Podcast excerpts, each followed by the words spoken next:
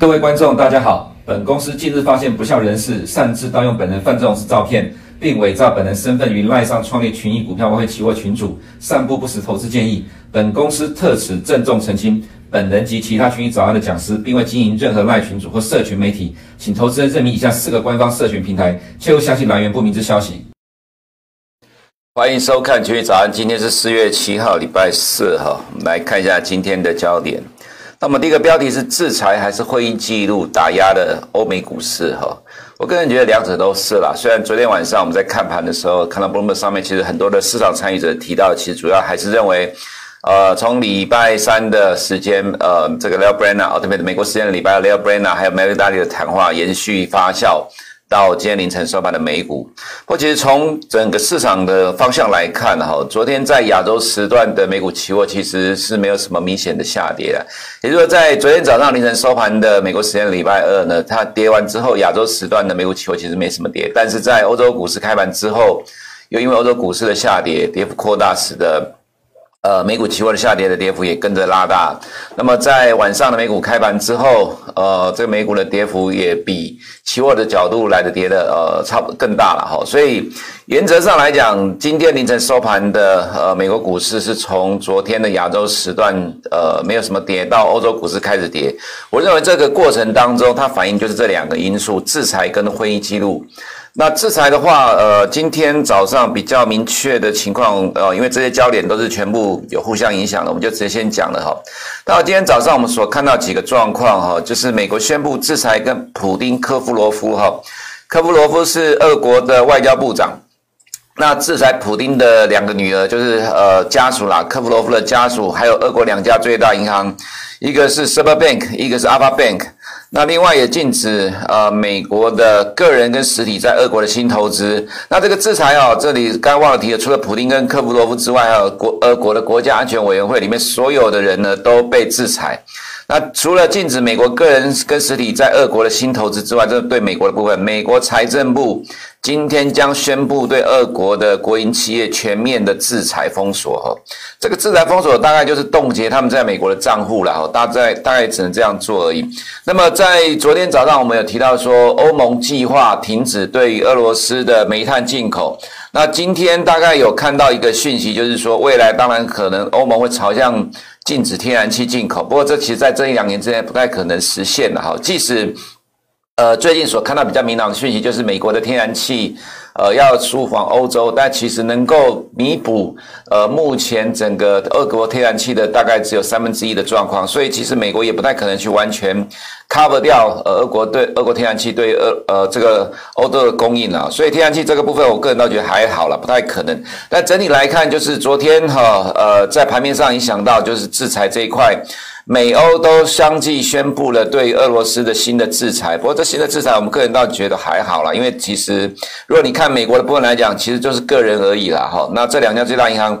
另外呃仍然没有对俄国的能源业呃进行制裁。那美国是有禁止呃这个俄国的原油进口了，但其实在时间生效之前，其实美国是大量的进口，这个连俄国自己都瞧不起了。这昨天的新闻有提到，所以其实昨天的。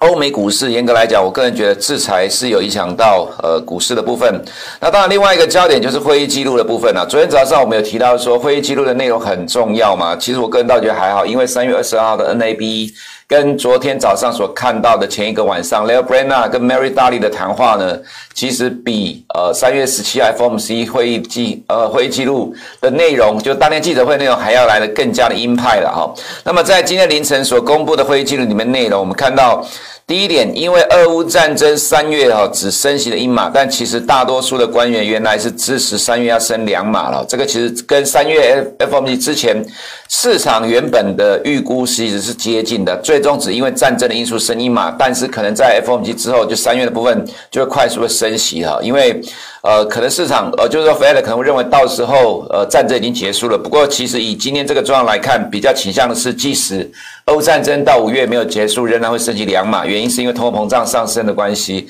那么，这个呃，下一次的 FOMC 是在台北时间的五月五号的凌晨两点钟哈。那么再来就是未来一次或多次 FOMC 升级两码。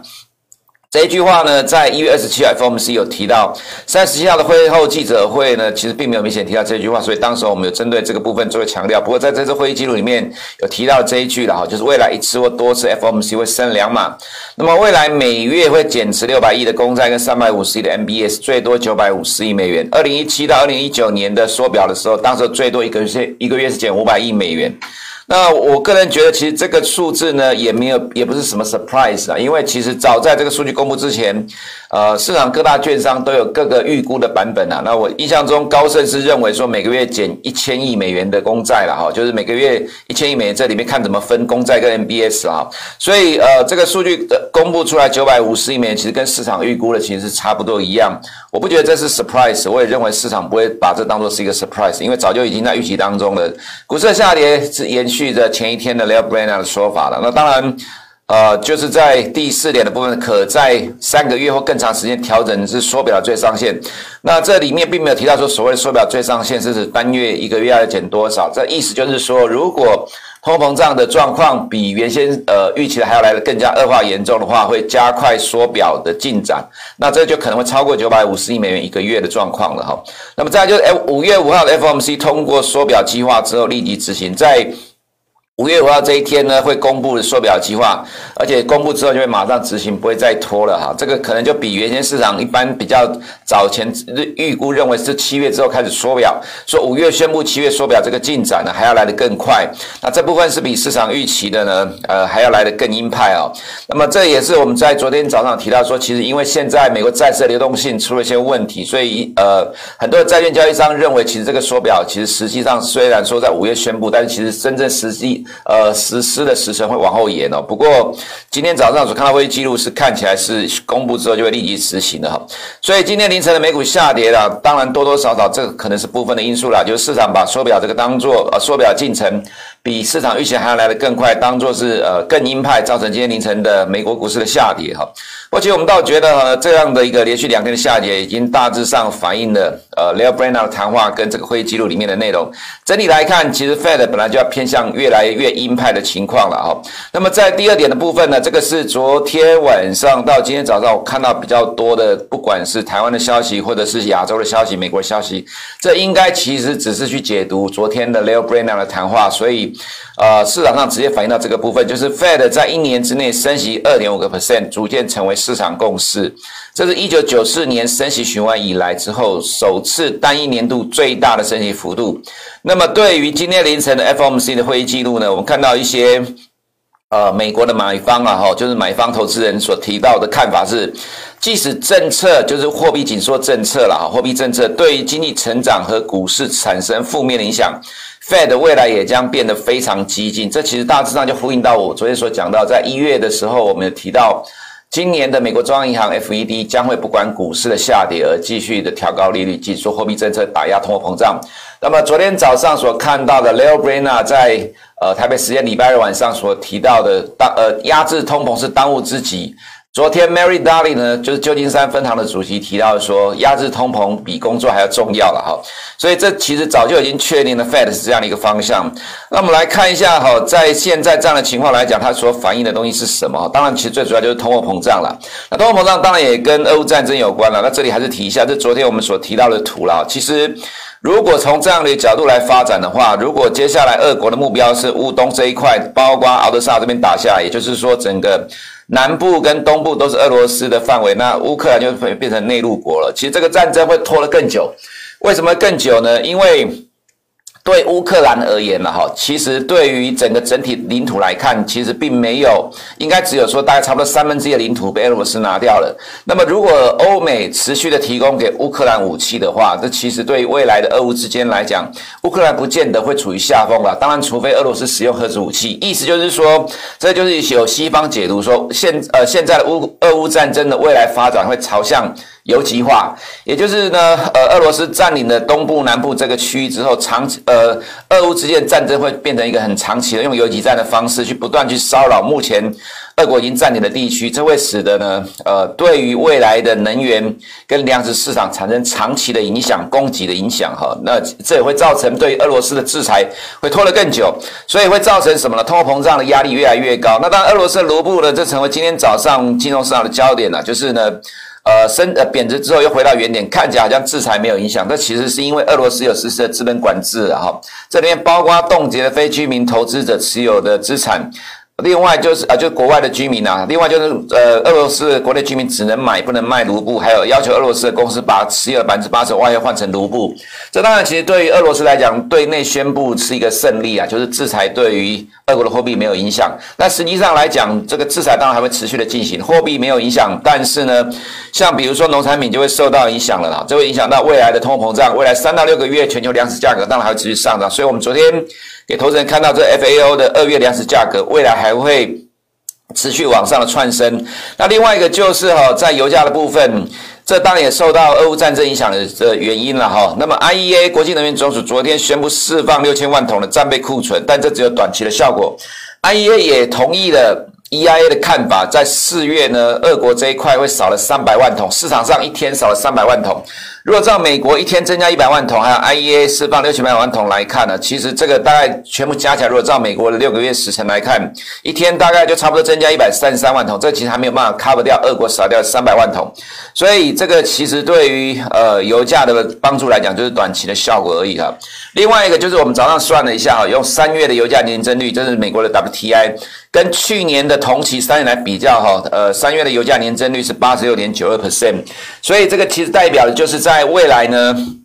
我们会看到美国的 CPI 哈，在今年上半年可能受到。呃，粮食跟原油价格影响会快速的往上冲，这个是截至美国二月为止的 CPI，我们可以看到呢，在最上面这个 headline 七就是名目 CPI 是七点九，这里面有各个项目的组成啊，最上面是能源占了一点八，食物占了一点一，商品扣掉了食物跟能源占了二点四八，service 呢占了二点六 percent，核心 CPI 是六点一，这个是呃在二月份的 CPI 的组成，重点在于下礼拜二晚上要公布的名目 CPI 预期是八点四。会创再创一九八零年代以来的新高了哈，那所以这个其实是真正重中之重，这是美国货币政策的根源，意思就是说要压制急速上升的通膨，尤其是第二季的美国通膨可能还没有办法见顶，甚至可能会延到。第三季的情况之下呢，这就造成了为什么 Fed 要紧缩货币政策了哈，这也是我们刚刚前面花了这么多时间在讲的。其实今年的 Fed 的态度一定是变得比较强硬的。那刚刚也没有提到漏漏掉一个东西，就是说这个其实小麦的状况，这也受到俄乌战争的影响。这是美国冬小麦的情况指数哦，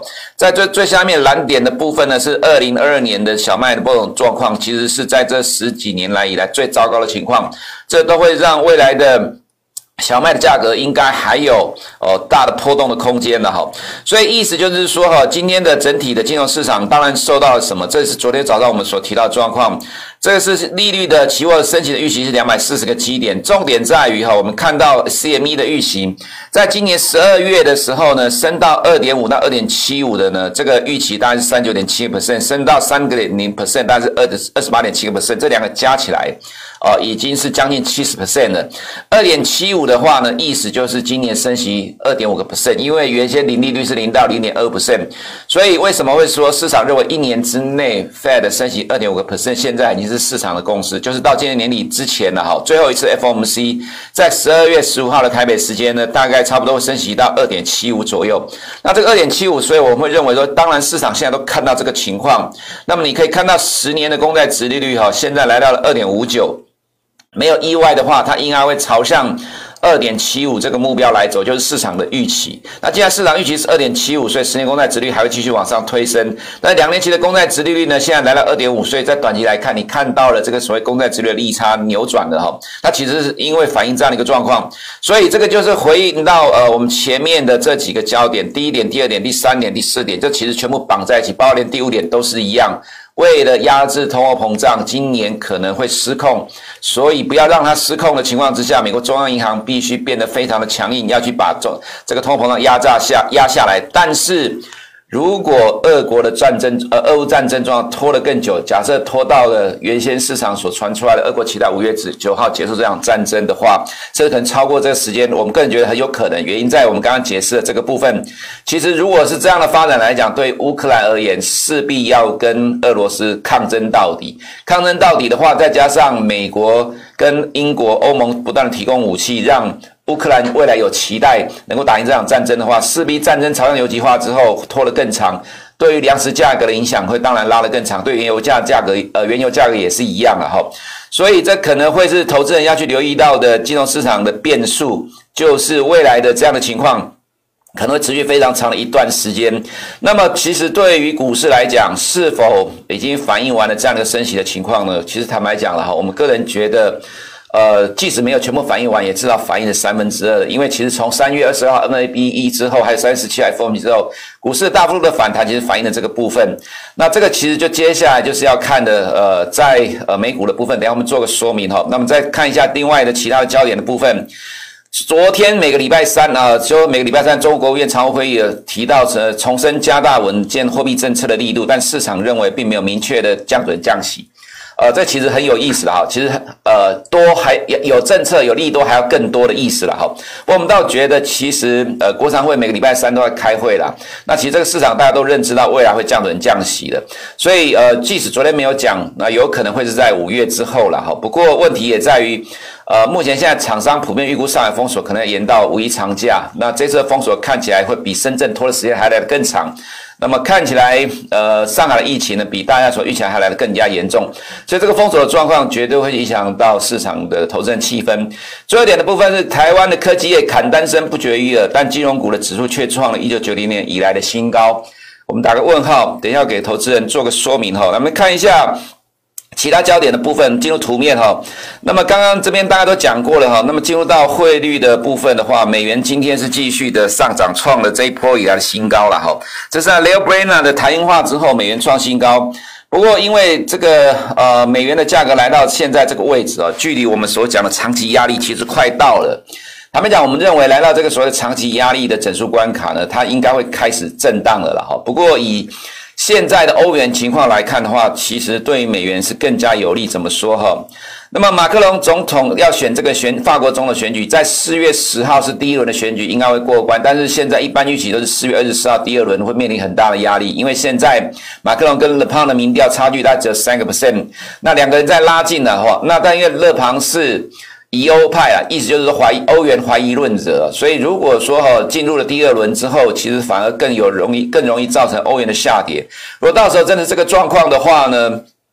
其实很有可能让美元超过突破我们所讲的长期的压力了哈。不过其实因为也接近长期压力来看的话，其实我们倒觉得短线上来讲，呃，连涨四天之后，应应该就会开始震荡了哈。那么其他的汇率应该会跟着美元反向继续走向。日元跟英镑都是哦，那昨天大涨的澳币呢，今天也随着美元的上涨而重挫了，所以基本上我们觉得美元还是呃主要汇率的主呃这个汇率市场的主导者了哈。另外就是我们所要提的，其实哈在股市的上下跌的过程当中，不是只有科技股在跌，我们看一下欧洲银行股指数跌了二点四六 percent 哈，这其实反映出来另外一个问题，它其实反映着长期的整体经济的。趋势成长再往下掉，下滑，甚至可能反映未来会衰退的情况。当整体经济在朝向下滑的时候，其实金融业一定会受到冲击，因为整体的获利一定会衰退的。所以，呃，欧洲银行股当然也反映制裁的问题，今天是重挫二点十六 percent。另外是我们看到美国的高盛跟 JP Morgan 呢，其实在最近是一段呃一连串的下跌啊，即使美股有强烈的反弹，其实连弹都没有弹。这其实不是只有欧洲银行股了哈，这个是高盛跟 JP Morgan。因为我们看标普银行股的 ETF 哦，这个里面的成员大概有九十九档美国的大型的金融股，这个就代表整体的趋势哦，今天跌了一点七 percent。你可以看到是形成了一个大头部，Fed 强硬升息只有跌科技股吗？其实科技股一样，银行股一样跌给你看呐、啊。它其实反映的逻辑就是我们刚才所提到的，其实呃，欧美的银行股比较反映的会是中长期的经济成长的趋势。如果今年经济成长是逐季往下掉的话，虽然不至于衰退。但是其实，在股价上已经在反映这样的一个趋势了，所以不会是只有科技股在跌，银行股一样是跌的重了哈。那当然，其实，在今天的跌幅上来讲，道琼跌幅还是最小的，比科技股来的小。那连连续两天的下跌呢，我们认为这已经大致上反映了近期 Fed 强硬的态度了。接下来就是均线之上的多头抵抗，其实今天的三大指数都一样，回到了二十天跟五十天均线。这个在上周我们有提到了，如果回档最差，我们就是看五十天的均线。那大致上，其实今天就是来到这里有暂时的缩我们觉得是有短期的多头抵抗。那么未来就开始震横向的震荡了哈。S&P 五百也是同样的情况。那科技股的话呢，今天看 Apple 当然是觉得还蛮强，只有跌了一点八五 percent，其实守住了颈线，还没有到这个地方啦。但其他的科技股稍微的弱一点。从科技股的指数的走势来看，其实也是。来到了均线的位置哈，都在反映刚刚所讲的连续两天的下跌，反映 Fed 的态度。那么接下来我们认为横向震荡的几率可能比较高。那么至于在亚洲市场的部分，呃，港股今天凌晨的 ADR，中国的 ADR 还是继续下跌，没有反映国强会呃国常会的谈话。呃，这跟着美国科技股跌哈，所以我们认为今天的港股一样会有压力。那至于昨天的 A 股呢，表现的比较好一点，没有跌那么重。但是昨天的李克强这个会议呢，其实我个人觉得，如果今天呃今天凌晨收盘的美国的中国 ADR 没有什么反应的话，对于今天凌晨仍然继续下跌的美股来看呢，哈，这多多少少还是会对 A 股有影响。所以看法上，我们认为全球股市都在跌啊，不太可能在目前这个时间点。呃，A 股是能够维持继续上涨反弹的走势，我们认为一样会受到影响了哈。这是在呃整个 A 股的看法。那么焦点在于哈，接下来主要看的台股的部分。为什么我们今天前面第二个焦点是在讲台股？我们来看一下，这个是昨天台股的部分加权指数的驱动股哈，在上涨带领指数上涨前十名里面，我们可以看到前五名里面有四档的关股金控。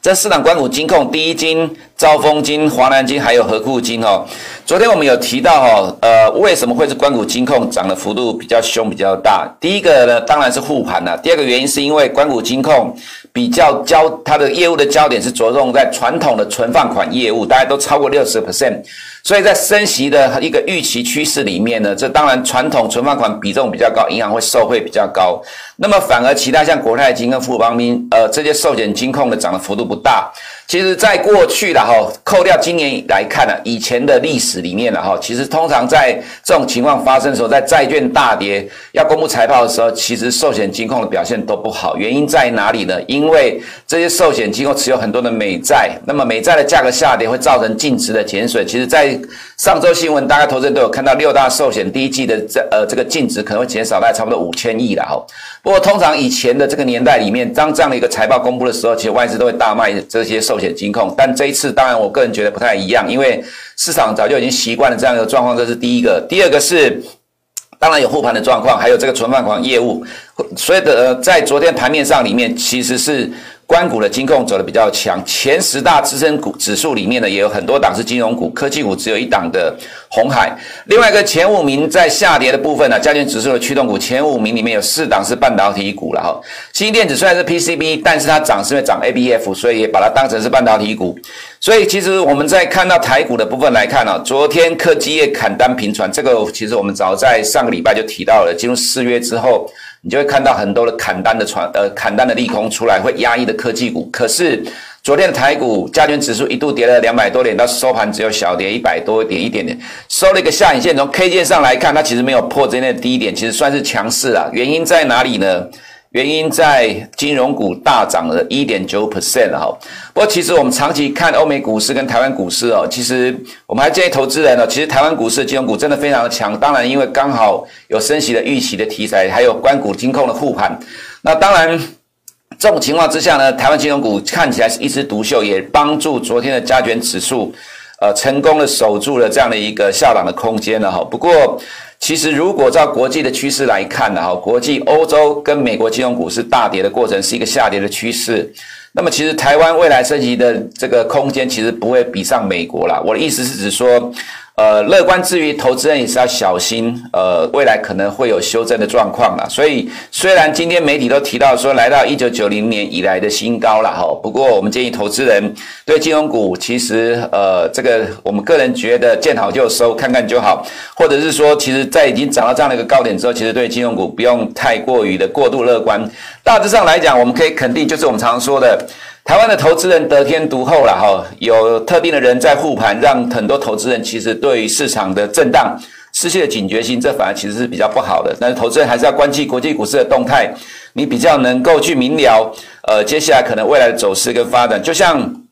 在钢铁股的部分，虽然很多的利多，可是你可以看到，其实国际的像美国的钢厂，其实也不是一直在涨，也是有震荡修正。另外，光你。看台湾的这些所谓业内在讲航运股在第二季是旺季多好多好，可是你可以看到上海的 CFI 其实连跌了十一个礼拜。你看到全球最大货柜货柜公司马士基，其实股价是重挫跌破两百天移动平均线。所以你再看媒体每天在讲说业内多看好，其实我个人觉得你还是要看清楚国际市场动态，有独立的思考判断的哈，比较不会被于市场的消息左右被迷惑掉。整体来看呢，我们个人觉得其实加权指数在台湾的部分哈。呃，还是一句话啦，台湾投资人得天独厚，有特定力量在护盘，所以让每次台股下跌的时候都可以跌得比别人少。今天凌晨美股下跌，今天仍然会有压力，不过到收盘，我们个人觉得在特定的护盘之下呢，还是能够让台湾投资人心比较安。但是呢，也看到欧美股市的状况来看的话，我们觉得对于台湾投资人多方的部分还是要投资，呃，还是要提高警觉，短线操作应对会比较安全。以上是我们今天群益早上内容，我们明天见。全球已有超过一百三十个国家宣示了二零五零年净零碳排，纷纷祭出燃油车禁售令。未来要维持动能不间断，谁来神救援？答案就是电池及储能设备。电池与储能的强大爆发力，是你不可错失的百万倍需求历史机遇。拥有电池及储能，就有 power 行遍天下。电池与储能，神队友相助，无所不能。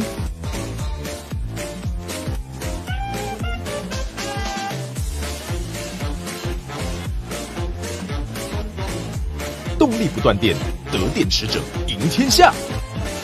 零零九零二，中信电池及储能 ETF。